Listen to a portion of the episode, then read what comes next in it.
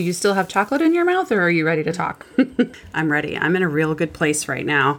Just got out of the hot tub. I'm drinking some Prosecco and eating some beautiful caramel chocolates that I got for Valentine's Day from my ex husband. I mean, somebody should give you some It sounds weirder than it is. He has a friend who owns this chocolate shop in Seattle. It's called Dolcetta Artisan Sweets. And they are delicious. He's probably noticed that every time he gives the girls chocolates that I partake. So maybe he just gave me my own damn box this time. Well, thank you for sharing them with me. They are lovely. Not only delicious, but beautiful. So Yes. hot tub, Prosecco, chocolates. I'm in a good spot. The snow is melting. yeah. The snow is going Yes, away. it's, it's been snowmageddon yet again here in Seattle. I'm sure you all saw the social Mm-hmm. media posts from our account. We've barely made it out alive. I mean, it was almost a foot of snow at the peak there. I think it was a foot. Um, that was all before my heater went out, though, so that's fun. That was some fuckery. Yep, still happening. So that's why I'm here. I mean, I love you and all, but you have a hot tub and. And I also have prosecco and, And chocolates. chocolates. so, Yeah, so I'll take it. I'm all set. Yeah. So I'm looking forward to our topic today. Why don't you tell everybody, since it was your idea, what we're talking about? Yeah, we want to do something a little bit different today. February is Black History Month, and there have been a lot of posts in the last couple years that specifically talk about how Black history is American history. And I love that the narrative is changing to that. It should just be a consistent part of the narrative and the curriculum in school, right? Yeah, it's a fucking shame that we grew up not knowing most of this stuff because the history books don't teach everything. Right. I'm glad that our kids are so much more aware because there is mm-hmm. more of an effort, but we've got a long way to go.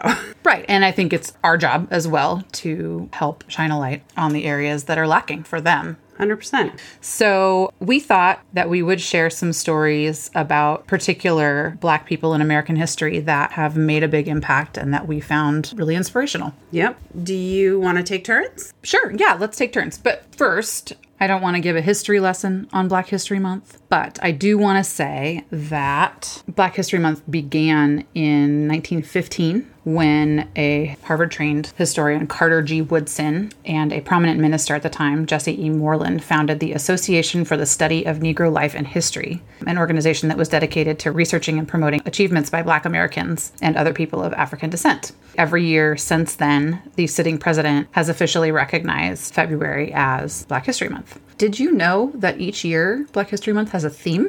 I did not know that. Neither did I. What's the theme this year? This year's theme is Black Family, Representation, Identity, and Diversity. And it's exploring the African diaspora, um, people who are displaced from their homelands, and the spread of Black families across the United States. Okay. Yeah. The fact that I'm 41, I'll be 42 next week, and didn't know those things, it's just a fucking shame. So, You know, one other thing I want to add is that we didn't have any rules for the people we were going to select to talk mm. about today, but I thought it was interesting how we both picked women, two women.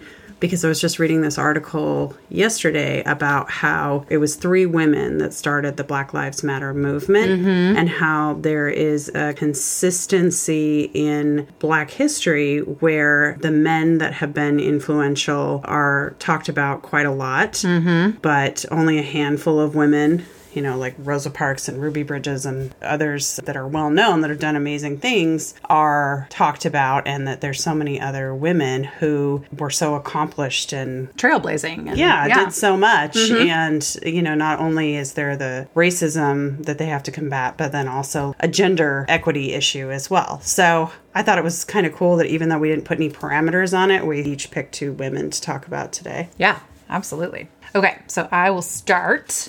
I want to tell you about Bessie Coleman. Lay it on me. For the record, I got information from the National Women's History Museum, PBS, the New York Times, the National Aviation Hall of Fame, biography.com, and Wikipedia.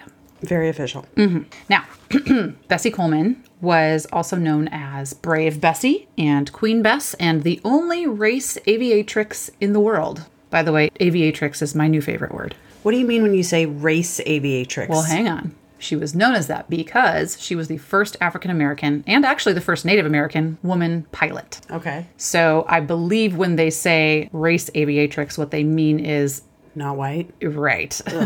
I know, right? But this phrasing was from back in her day. That's not like a new phrase. Okay. That wasn't like an article that someone wrote two years ago and used that No, terminology. Okay, no, good. these were her actual living nicknames. So she was born January 26th in 1892 in Atlanta, Texas, which I didn't know there was an Atlanta, Texas.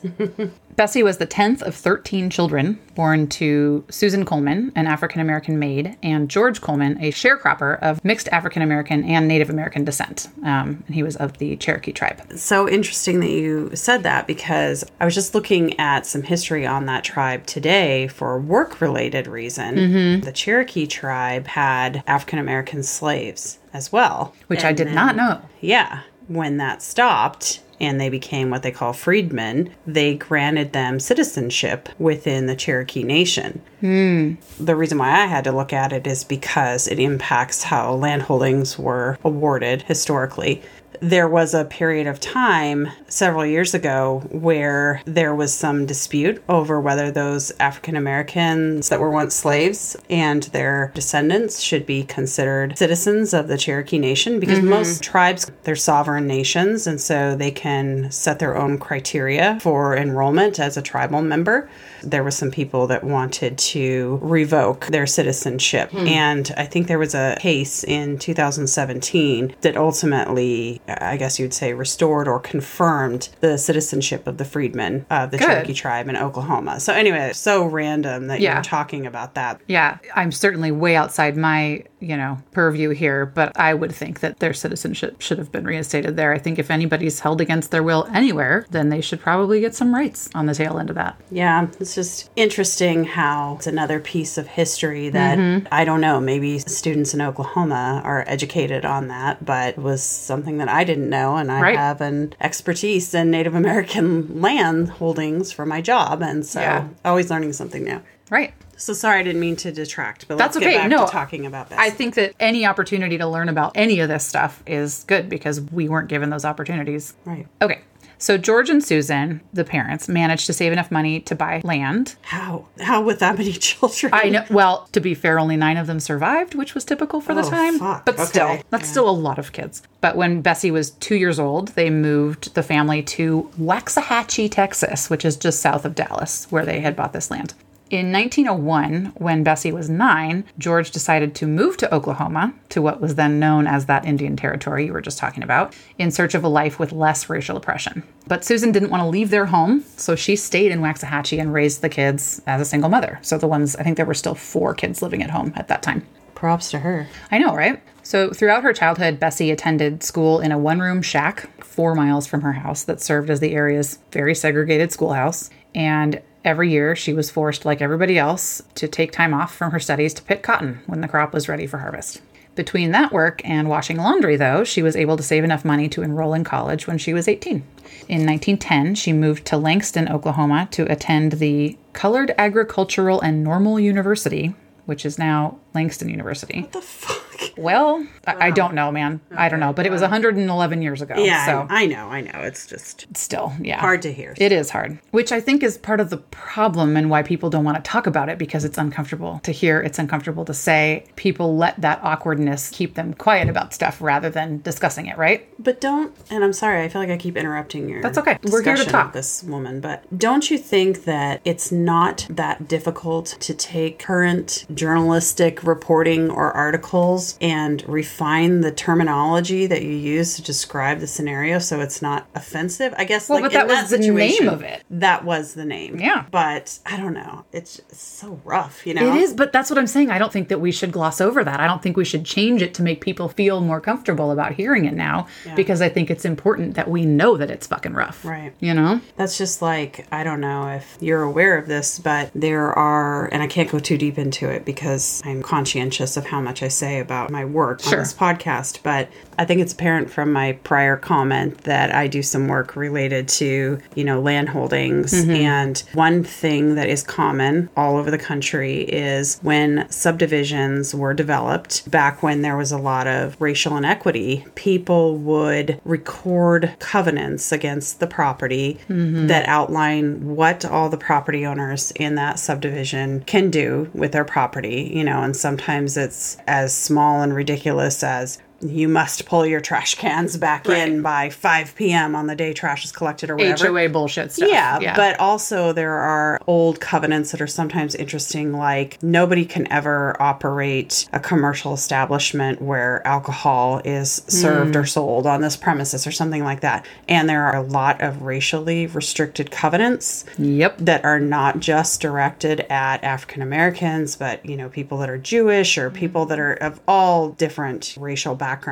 And there's federal law now that outlaws those racial restrictions, but because those covenants are a part of the public record, you can't remove them. Right. You know, and there's other relevant content in the documents. Mm-hmm. So there have been several bills over the last couple of years, including one that's pending this year in this session because our legislature is in session right now in Washington that promote vehicles for trying to record other documents or take other steps to ensure that people are aware that these racially restricted covenants are illegal mm-hmm. and that while they may exist in the record, they are not enforceable.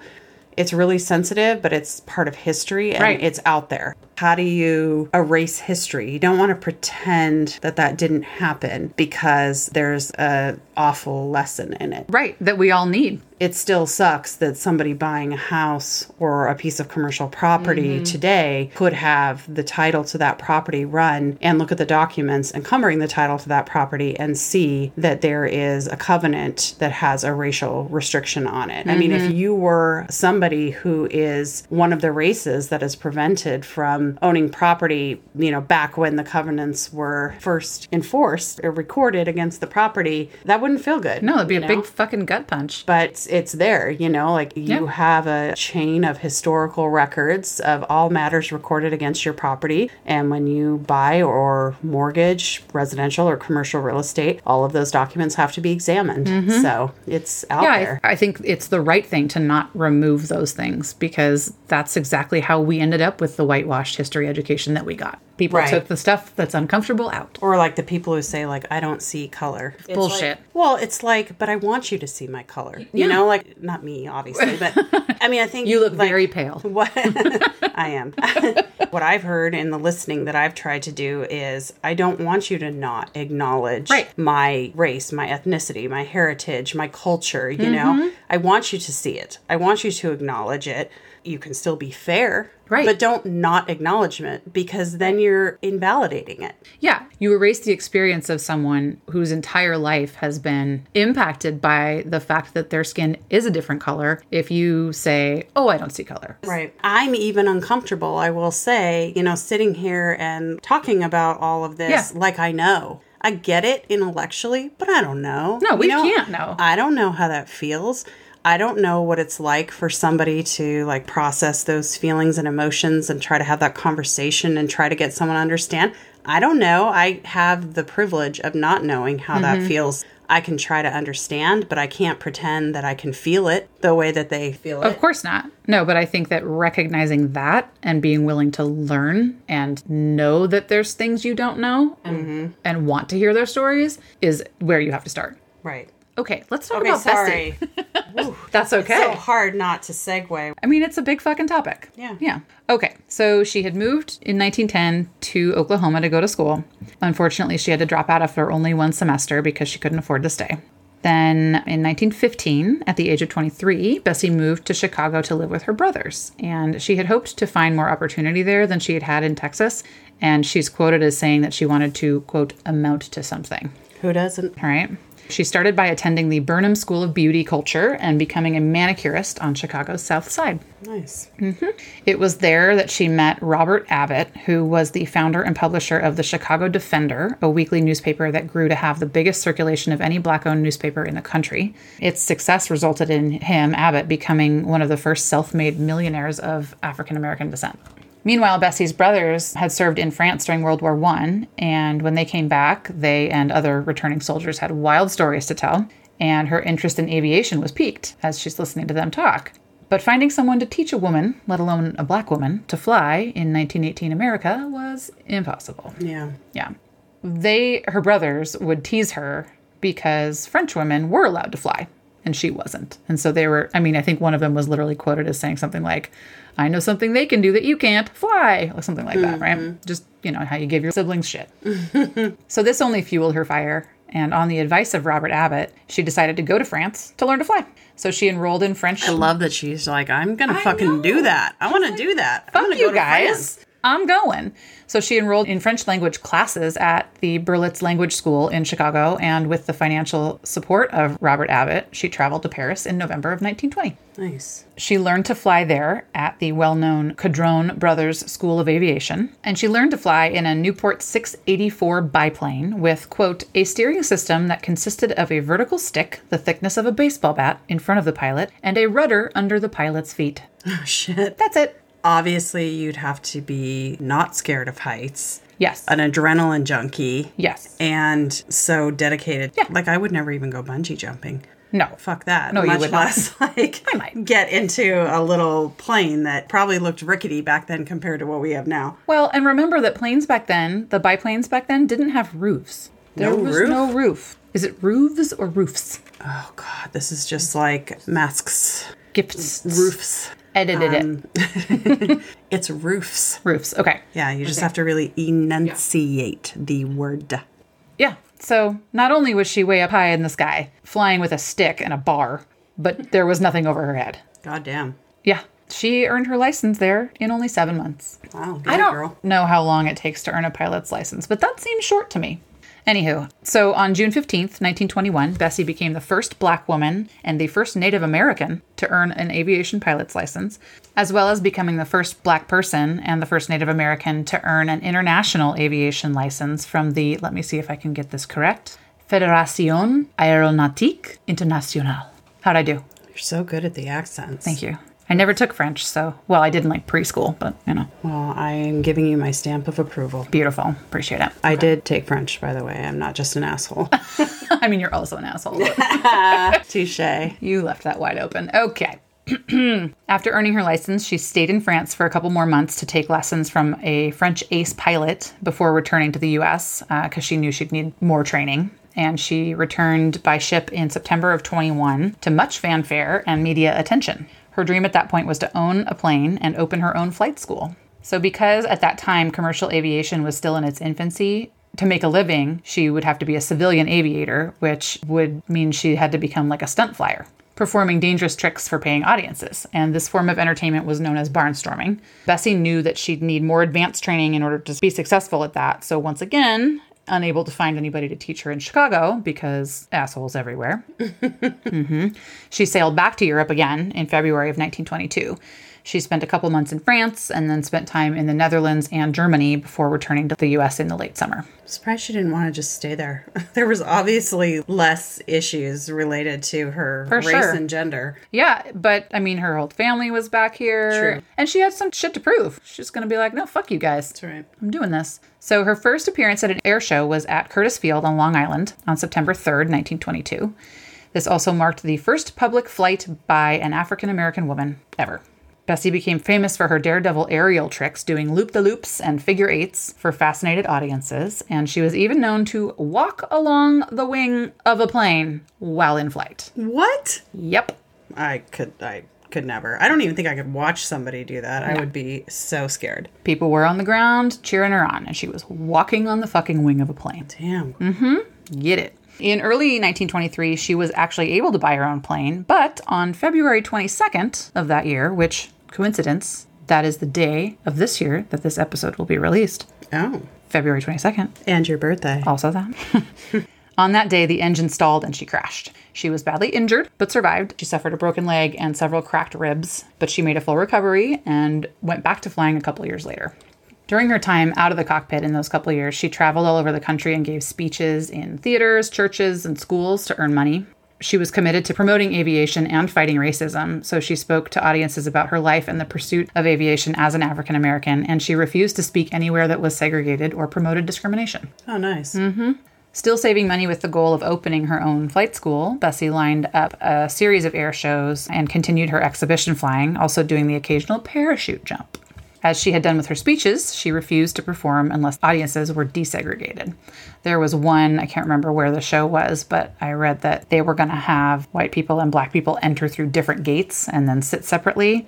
And she just flat out refused until they agreed to drop all that bullshit and Nice. use one gate. It's kind of cool. Obviously, this was a passion that she pursued just because mm-hmm. it was something that she was interested in. And then when she did pursue it, she determined that she did love it.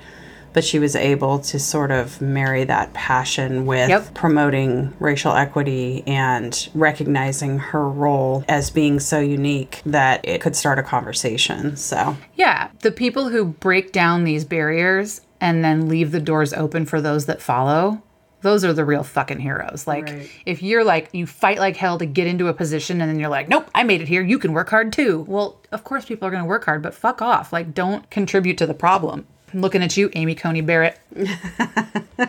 Sorry, what? oh, God. Anyway, where are we? Okay. Bessie made the final payment on her new plane in April of 1926. That plane was then flown from Dallas to, I believe she was in Orlando, by her mechanic, William Wills. They had a show on May 1st, and so on April 30th, they took it for a test flight. During that flight, William was the pilot and Bessie was a passenger because she was planning a parachute jump for the next day and she wanted to be able to scope out the terrain Right. for where she would land. Okay. When they were at about 3,000 feet in elevation, uh, a loose wrench, it was later determined, got stuck in the engine and Wills lost control. The plane nosedived, went into a tailspin, and flipped upside down. And remember, there's no roof. Did she have her parachute on yet? She did not have a parachute on. She wasn't planning on parachuting Oh, that I day. see. She was just scoping it out.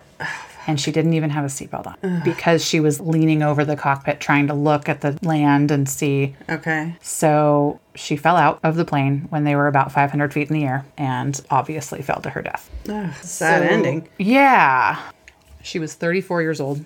Accomplished a lot in 34 years. Absolutely. Yeah. This part of the story doesn't make any sense. I mean, it was so long ago. People didn't know as much then. But so the plane crashed, obviously, and also killed William Wells. And as rescuers tried to lift the plane off of him, someone lit a match for a cigarette, igniting the gas fumes from the plane, and the whole aircraft went up in flames. How are people so fucking stupid? Right? That's what I'm thinking. And then I'm like, well, it was 1926. Did we not know as much about fire back then? I don't know. Hmm. Anyway, Bessie Coleman's body lay in state in both Orlando and Chicago, where thousands of people attended memorial services. She never did get her own flying school for African Americans, but in 1929, William J. Powell established the Bessie Coleman Aero Club in LA. Some other impacts that she's made. In 1931, the Challengers Pilot Association of Chicago started the annual tradition of flying over Coleman's grave. In 1977, African women pilots formed the Bessie Coleman Aviators Club. And in 1995, the United States Postal Service issued a Bessie Coleman stamp commemorating, quote, her singular accomplishment in becoming the world's first African American pilot and, by definition, an American legend. That's awesome. You know Yeah. what? I remember that stamp. I do too. I have one quote from her here that I wanted to read. The air is the only place free from prejudices. I knew we had no aviators, neither men nor women, and I knew the race needed to be represented along this most important line, so I thought it my duty to risk my life to learn aviation. That's amazing. Yeah, she's an incredible woman. Yeah, sounds like Really it. fucking sad ending. Sorry, Yeah. guys. I feel like for people who take big risks and live big lives, Yeah. there's often a big ending that is Right. sad. Okay, now you tell me a story. Okay. This will probably be a little bit shorter than that because there's limited information on this individual. Not as much for me to riff on. Well, and I will also do a poorer job than you did of citing sources. Basically, I read about this individual on Wikipedia and multiple articles, mainly like some information on the Wounded Warrior Project page hmm. and a few other articles that I didn't do a good job of documenting. But I will say that some of this is taken verbatim from those articles. So just to put that out there. So when we get sued, I'll know it was your fault. Yes. Perfect. Okay, so I'm talking about an individual named Cathay Williams. She was born in 1844 in Independence, Missouri. Her father was a free man and her mother was a woman in slavery. So, because of that, her legal status was that of a slave hmm. when she was born. So, when she was young, she worked as a house slave in Jefferson City, Missouri. And in 1861, so she would have been about 17 years old, Union forces occupied Jefferson City in the beginning of the Civil War. And at that time, captured female slaves were designated by the Union as contraband Oh my God. and were forced to serve in the military in support roles like cooks or laundresses or nurses. So what's interesting about that is it kind of depends on what article you read because hmm. technically she was considered a freed slave since the union kind of came in and took over, but there was heavy pressure for those slaves to Contribute still. yeah, like go into work for the Yeah. federal army as a mm. paid servant. So basically, instead of being a slave, like a house slave, like she was, then she got a lot of pressure to become a paid servant and Yeah. work in the army. So Cathay served in the army as a cook and a washerwoman. Washerwoman. Yeah. What a title. And so, because she was in that role, though, she did kind of travel around a lot and she did observe a lot of strategy and combat and battles. She became really intrigued. She wanted to establish some form of independence and, you know, make her own mm-hmm. way.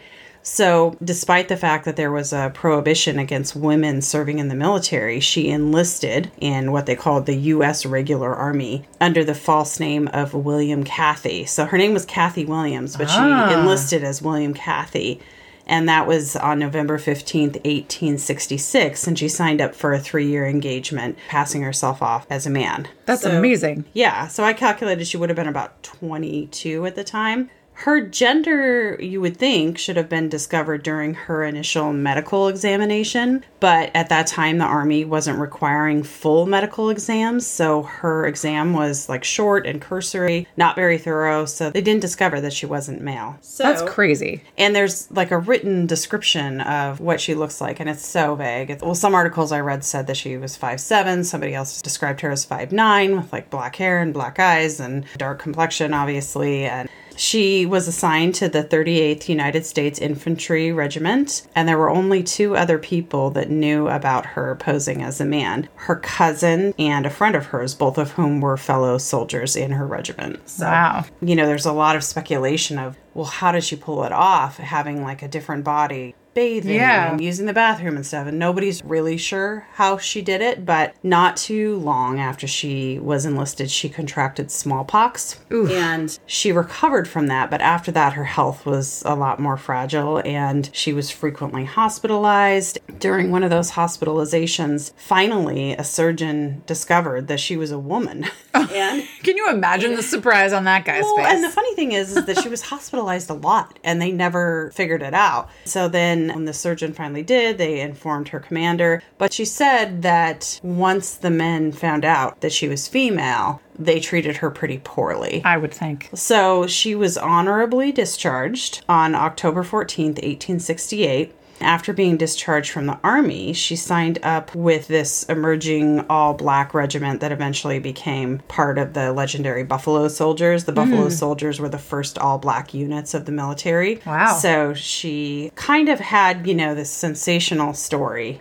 When she got out of doing military work, she went back to other kind of more traditional roles as like a cook and, you know, other mm-hmm. things later in life. But at some point in 1876, the St. Louis Daily Times ran an article about her, and the public learned her whole story at that point. Later on in her life, you know, she suffered from a lot of ailments, and there was a point where she didn't have any toes and she had to walk with a crutch. I'm sorry, any toes? none. And she had Oh my God. all kinds of issues. So she applied for a disability pension based on her military service around 1889. Mm-hmm. There were other women that served in the military that I'll talk about in a minute that had received disability pensions. So there was kind of a precedent for this. It wasn't like unheard of that she would get a disability pension, but they ended up rejecting her application in 1893, even after she had an exam and they discovered how difficult her life was. It's kind of assumed that she died sometime that year or shortly after, and her final resting place is unknown.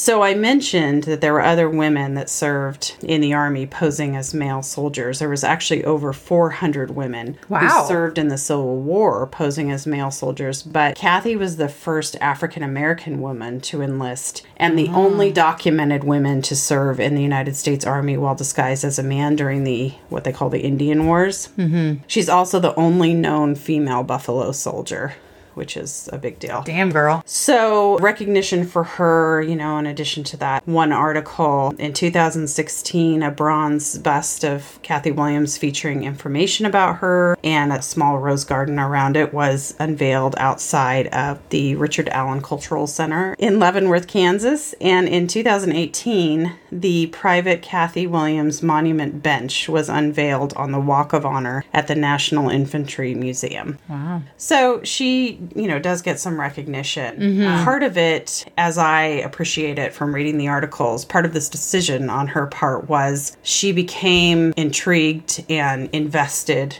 emotionally in the war mm-hmm. by traveling around, even just, you know, being a cook and observing everything. And then also the desire to be independent and make her own way and call her own shots. And she saw that, well, men can do this, men can enlist. Right. And she just said, well, fuck it, I'm going to pretend to be a man then. And it's amazing how far she got and how Yeah. long she served. I mean, she participated in a lot of marches, and I don't think she saw a lot of combat per se, but she definitely was an active member. Wow. That's incredible. I thought that was interesting, and I Yeah. wanted to talk about her. I couldn't help but think, and I didn't interrupt you with this joke because it's completely inappropriate timing. But you haven't watched Arrested Development, have you? No. We're gonna have to get that on the Make on the happen? schedule. Okay. Yeah. There's a whole storyline where David Cross is a never nude and he's like always wearing cut off jean shorts under everything. Even when he showers, he's got cut off jean shorts on. Okay. Because he's a never nude. Okay. So I just kept thinking that's how she didn't get discovered in the shower. She's a never nude.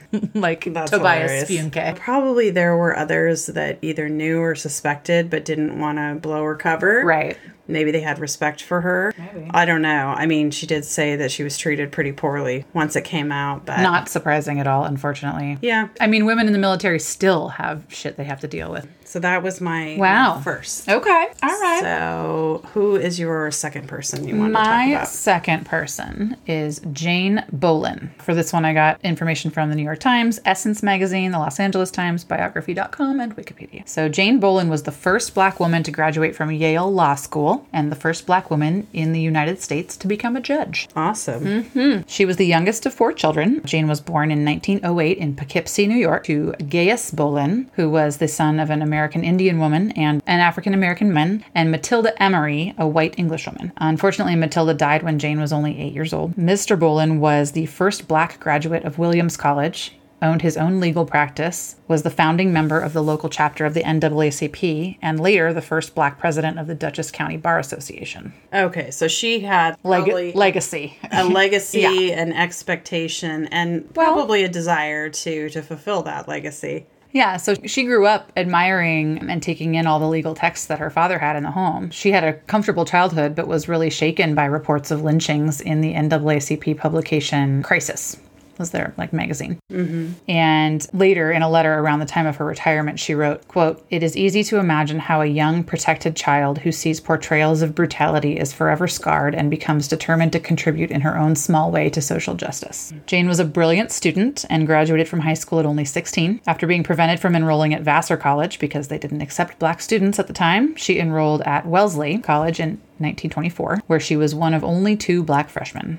And together they opted to live off campus because of the social rejection that they were having to endure from other students. Going to college in the first place is new and different. Scary. and it's a big campus, and mm-hmm. you're on your own, and you have all these expectations on Yep. you to kind of step up and be a grown up. And having people clearly indicate that they don't want you there, they don't mm-hmm. like you. They would prefer not to have you in the same class as them in terms of mm-hmm. what kind of education you're getting. I just can't even imagine how hard it would be and Yeah. how strong you'd have to be to just put your head up To persist. and keep going. Yeah. Nevertheless, she persisted. Okay.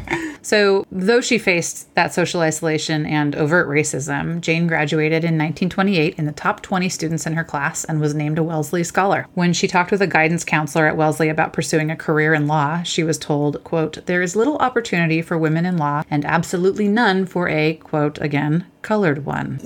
Mm-hmm. Even her own father discouraged her at first, saying that lawyers had to deal, quote, with the most unpleasant and sometimes grossest kind of human behavior, which, you know, Self exhibited at times. that's the thing. It's not wrong, but yeah, they're included in that. So eventually he acquiesced and got behind her decision with both moral and financial support. So, you know, she's coming from a more privileged place where she's able to access these things, but she still had to fight through a lot to earn them. Right. Yeah. So Jane was admitted to Yale Law School, where she was the only black student and one of only three women. When she graduated in 1931, she became the first black woman to receive a law degree from the prestigious institution. The following year, she passed the New York State bar exam and began practicing with her father at his office in Poughkeepsie. Within a couple years, Jane married attorney Ralph Mizelle, and the couple relocated to New York City in 1933, where she accepted a position with the New York City Corporation Counsel's office. In 1936, she campaigned unsuccessfully as a Republican candidate for a state assembly seat, which, despite losing, boosted her reputation in New York politics. And then on July 22nd, 1939, Jane was called to appear before Mayor Fiorella LaGuardia at the World's Fair. She didn't know why she was being summoned, and she was worried that she was going to be reprimanded for something, but she didn't know what. But instead, she was appointed and sworn in as a judge on Domestic Relations Court, which is now called Family Court. How do you not know you're going to be appointed as a judge? He surprised odd. her. No, I know that. I'm Yeah. just saying, like, that's such an odd concept to Right. me. Like, surprise, we're making You're you a judge Yeah. right now. What if she didn't want it? I mean,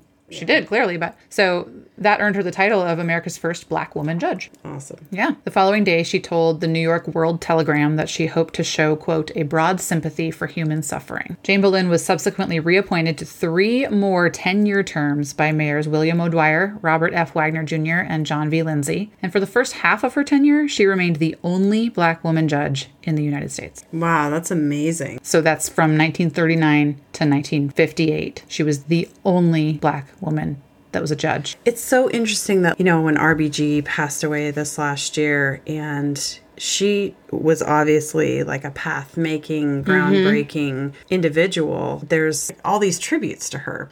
Articles and merch and mm-hmm. everything, you know. I have a fucking sticker right here on right. my laptop. But it's Yep. like, imagine what this woman went through. Yeah. And where are those accolades for her? I mean, obviously, she was important enough and valued enough that there's education materials available to you. right. But arguably, she was just as important and trailblazing as RBG. Mm-hmm. Yet, where is that content? Yeah, she didn't make it to as high a court as RBG, so there's maybe that. Probably through, you know, things that she couldn't control. right. But still, amazing accomplishments considering the time Oh, yeah. and the position she was in. Mm-hmm. Yeah, during her time on the bench, she confronted many domestic issues and was especially passionate about encouraging racially integrated services for children. She worked to ensure that children of all ethnic backgrounds were accepted by publicly funded agencies. And additionally, she ended the practice in New York of skin color based assignments for probation officers. So I guess in the past they were you're black, you're assigned to a black man, you're white, you're assigned to a white oh, man, whatever, right? Hmm, okay. By all accounts, Jane was a thoughtful and compassionate judge, and apparently she chose not to wear standard judicial robes because she thought it would make children feel more comfortable in her court, which is Ah, okay. really sweet. In 1978, after four decades, she stepped down from the bench not because she wanted to, but because she reached the mandatory retirement age of 70, and she stated, quote, they're kicking me out. I know. Like, I'm sad I couldn't meet this woman. Yeah. In her retirement, Jane continued to advocate for children's rights and education by volunteering as a tutor in New York City's public schools and serving on the New York State Board of Regents. She also acted as a legal advisor to the National Council of Negro Women and served on the boards of the NAACP, the National Urban League, and the Child Welfare League. Talk about making a difference. Seriously. Like feet on the ground, making a fucking huge difference. Yeah. She died on January 8th, 2007, at the age of 98 in Long Island. Wow. Yeah. That's amazing. That's Jane Bolin. My work here is done. what Good else you got for me?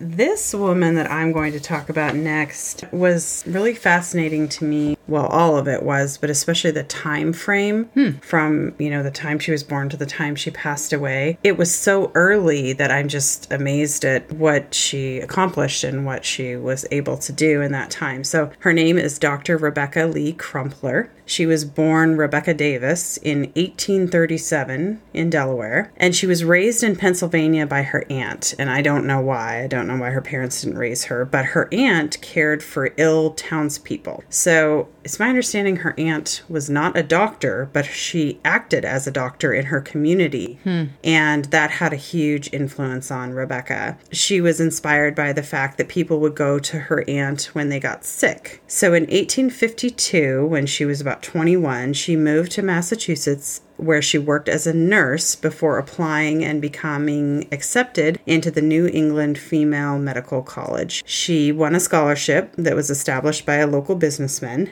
and she was the only African American woman who attended the school at the time. In mm-hmm. 1864, she became the first African American woman to become a doctor of medicine in the United States. She What, 1864? 1864. Wow. I know. She Jesus. also was one of the first female authors in the 19th century.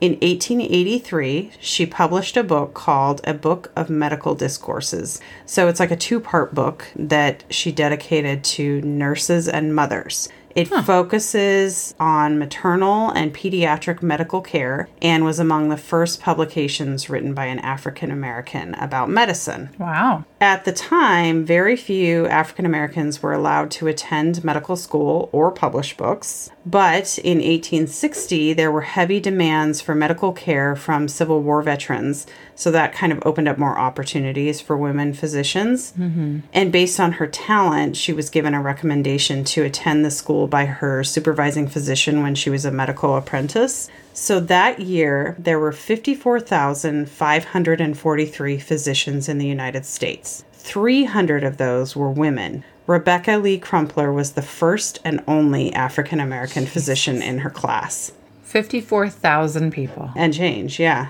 Wow. She practiced medicine in Boston and then later in Richmond, Virginia, and then I think she went back to Boston later. She treated women and children and she also provided medical care for freed slaves.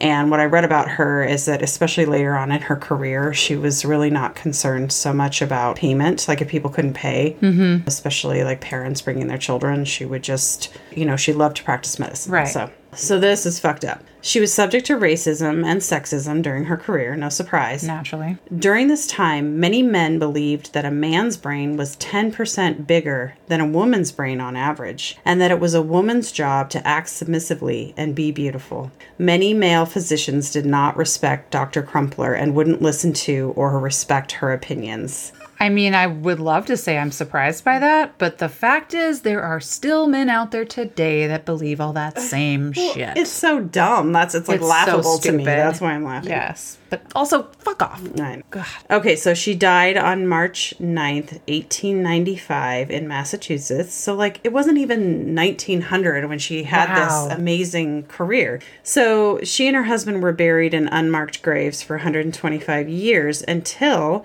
July 16th, 2020. Oh. Donations were collected through a fundraiser to create gravestones for the couple, and a ceremony was held at Fairview Cemetery where a gravestone was finally installed, marking where she and her husband are buried. Wow. So that just happened last year. The Rebecca Lee Pre Health Society at Syracuse University is a club encouraging people of diverse backgrounds to pursue health professions. The Rebecca Lee Society is one of the first medical societies for African American women in 2019, Virginia Governor Ralph Northam declared March 30th National Doctors Day the Rebecca Lee Crumpler Day. Wow. So, I mean, she's obviously been revered and respected, but everything that she accomplished, I mean, she was born in 1831 and died in 1895 That's fucking insane. It's just amazing, you know, to be that one person out of almost 55,000 people in one year who became physicians that was African American and female, and to accomplish everything she did. Uh, I feel like I've done nothing with my life. I know, right? God, wow. Those are some huge odds stacked against you. Yeah. And all because her aunt cared for people who got sick. You know, and they came to her and that inspired her. So, yeah, it's Wow. amazing. I thought that was interesting that it was just last year that Yeah. they took up the donations and created 125 years 125 after years. she died. Yeah. That's incredible. Yeah. So these are definitely people. I mean, many, many people, but definitely these four people. Like, Yeah. I will have my kids listen to this episode. They can't obviously listen to all of our This is the first episode that I'm going to allow my daughter to listen to. Yeah. yeah. For so, sure. Mm-hmm. like you said, American history. It's part of American history, Yep. and I would love for them to know it, especially all these outstanding female role models. I mean, Yeah. That are passionate and that fucking persevere and fight through obstacles. Yeah. I mean, we are not in a position where we decide, I want to have this career or I'm going to have to fight really hard to be accepted because of my race or my gender. I mean, of course, there's always still some of that percolating. But compared to what these women went through and mm-hmm. the barriers they broke through to accomplish what they did, Just unbelievable. it's just incredible. Yeah. yeah. Well, thank you for doing this with me. I'm glad that we talked about this. Yeah, it's a great idea. So I hope people like this episode. I know, like you said, it's something different. Mm-hmm. It's not our typical jokey, fucking around, like, being ridiculous selves, but certainly mm-hmm. worthy of the time. And I enjoyed it. So Yeah, and I would like to encourage everyone to read up as much as you can about the shit that we didn't learn right, because it wasn't available information to us. right. Just because we didn't learn about it doesn't mean it didn't happen. And that doesn't absolve us of the responsibility of knowing it now because now we're adults, we can make the choices for ourselves to dig in a little deeper and not just buy the narrative that we were fed. Absolutely. Mm-hmm. Okay, then. Should we cheers it out? But we need things in our glasses. We do. First. I will pour things in our glasses while you tell everybody all the stuff they're supposed to do for That us. is a great idea. You all know where to find us online, all the socials at Prosecco Theory. You can send us an email at cheers at proseccotheory.com. Thank you for listening. Thank you for rating, reviewing, subscribing. We appreciate each and every one of you. And I said each and every very purposely because Megan hates it so very I much. hate the phrase each and every one of you. I've been scarred from The Bachelor, from Well. Desiree, who I actually really like Desiree in her season, but she said each and every one of you so many times on that season. I mm. could not take it anymore. I'm scarred. Well, that is a choice you made to continue watching. So That's on that true. note, I'm going to be accountable for it. let's go have some dinner and then we will watch that Bachelor. okay. Cheers.